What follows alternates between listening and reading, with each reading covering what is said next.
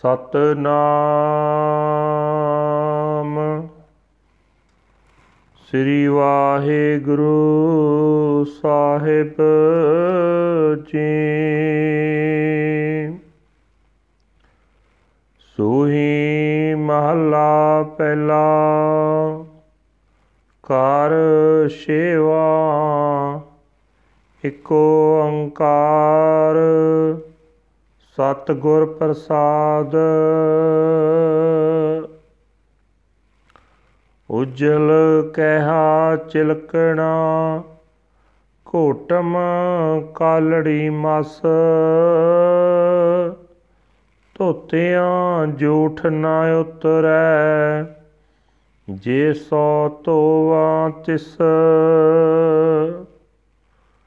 ਉਜਲ ਕਹਿਆ ਚਿਲਕਣਾ ਘੋਟਮ ਕਾਲੜੀ ਮਸ। ਧੋਤਿਆਂ ਜੂਠ ਨ ਉਤਰੈ, ਜੇ ਸੋ ਧੋਵਾ ਤਿਸ।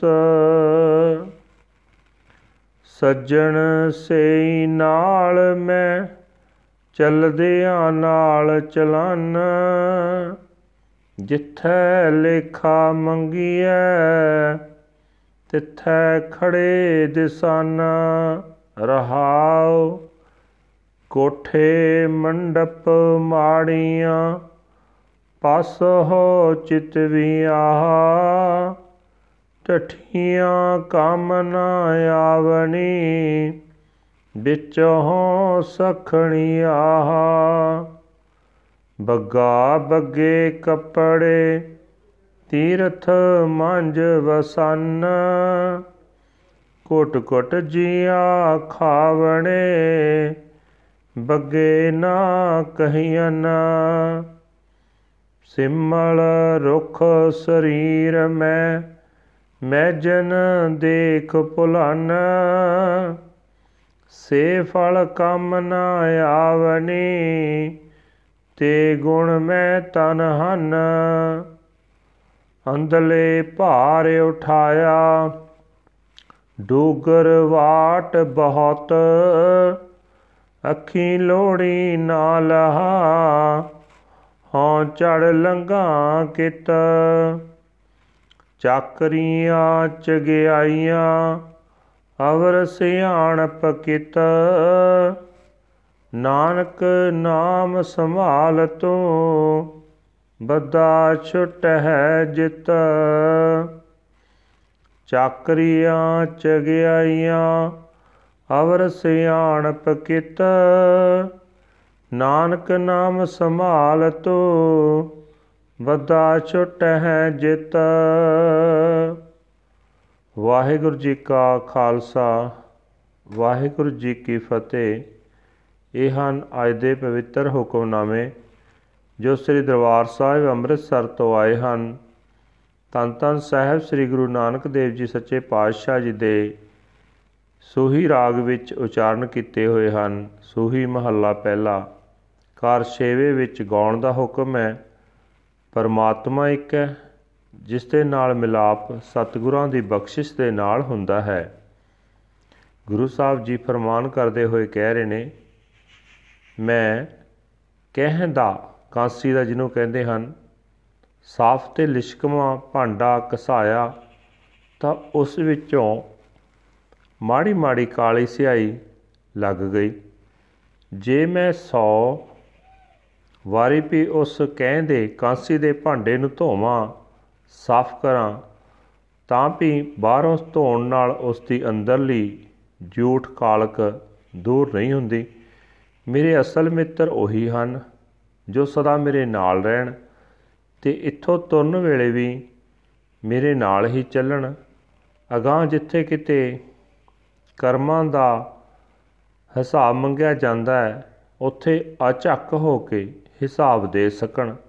ਭਾਵ ਹਿਸਾਬ ਦੇਣ ਵਿੱਚ ਕਾਮਯਾਬ ਹੋ ਸਕਣ। ਠਹਿਰਾਓ। ਜਿਹੜੇ ਘਰ, ਮੰਦਰ, ਮਹਿਲ ਚੌਹਾਂ ਪਾਸਿਆਂ ਤੋਂ ਤਾਂ ਚਿਤਰੇ ਹੋਏ ਹਨ ਪਰ ਅੰਦਰੋਂ ਖਾਲੀ ਹੋਣ, ਉਹ ਢਹਿ ਜਾਂਦੇ ਹਨ ਤੇ ਢੱਠੇ ਹੋਏ ਕਿਸੇ ਕੰਮ ਨਹੀਂ ਆਉਂਦੇ।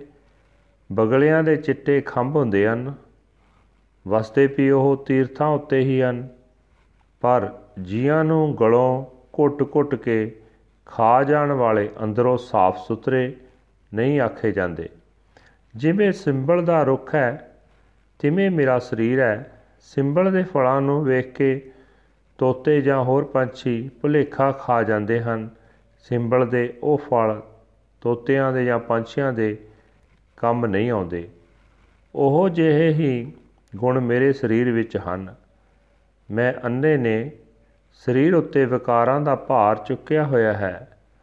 ਅਗਾਹ ਮੇਰਾ ਜੀਵਨ ਪੰਧ ਬੜਾ ਪਹਾੜੀ ਤੇ ਕਠਨ ਰਸਤਾ ਹੈ। ਅੱਖਾਂ ਨਾਲ ਭਾਲਿਆਂ ਵੀ ਮੈਂ ਰਾਹ ਖੜਾ ਲੱਭ ਨਹੀਂ ਸਕਦਾ। ਕਿਉਂਕਿ ਅੱਖਾਂ ਹੀ ਨਹੀਂ ਹਨ। ਇਸ ਹਾਲਤ ਵਿੱਚ ਕਿਸ ਤਰੀਕੇ ਨਾਲ ਪਹਾੜੀ ਤੇ ਚੜ ਕੇ ਮੈਂ ਪਾਰ ਲੰਘਾਂ? हे ਨਾਨਕ, ਪਹਾੜੀ ਰਸਤੇ ਵਰਗੇ ਵਿਖੜੇ ਜੀਵਨ ਪੰਧ ਵਿੱਚੋਂ ਪਾਰ ਲੰਘਣ ਲਈ ਦੁਨੀਆ ਦੇ ਲੋਕਾਂ ਦੀਆਂ ਖੁਸ਼ਾਮਦਾਂ ਲੋਕ ਵਿਖਾਵੇ ਤੇ ਚਲਾਕੀਆਂ ਕਿਸੇ ਕੰਮ ਨਹੀਂ ਆ ਸਕਦੀਆਂ। ਪਰਮਾਤਮਾ ਦਾ ਨਾਮ ਆਪਣੇ ਹਿਰਦੇ ਵਿੱਚ ਸਾਂਭ ਕੇ ਰੱਖ ਮਾਇਆ ਦੇ ਮੂੰਹ ਵਿੱਚ ਵੱਜਾ ਹੋਇਆ ਤੂੰ ਇਸ ਨਾਮ ਸਿਮਰਨ ਦੇ ਰਾਹੀਂ ਹੀ ਮੋਹ ਦੇ ਬੰਧਨਾਂ ਤੋਂ ਖਲਾਸੀ ਪਾ ਸਕੇਗਾ ਵਾਹਿਗੁਰੂ ਜੀ ਕਾ ਖਾਲਸਾ ਵਾਹਿਗੁਰੂ ਜੀ ਕੀ ਫਤਿਹ This is today's Hukamnama from Sri Darbar Sahib Amritsar uttered by our first Guru Guru Nanak Dev Ji under Suhi Rag. Suhi first male, sixth house.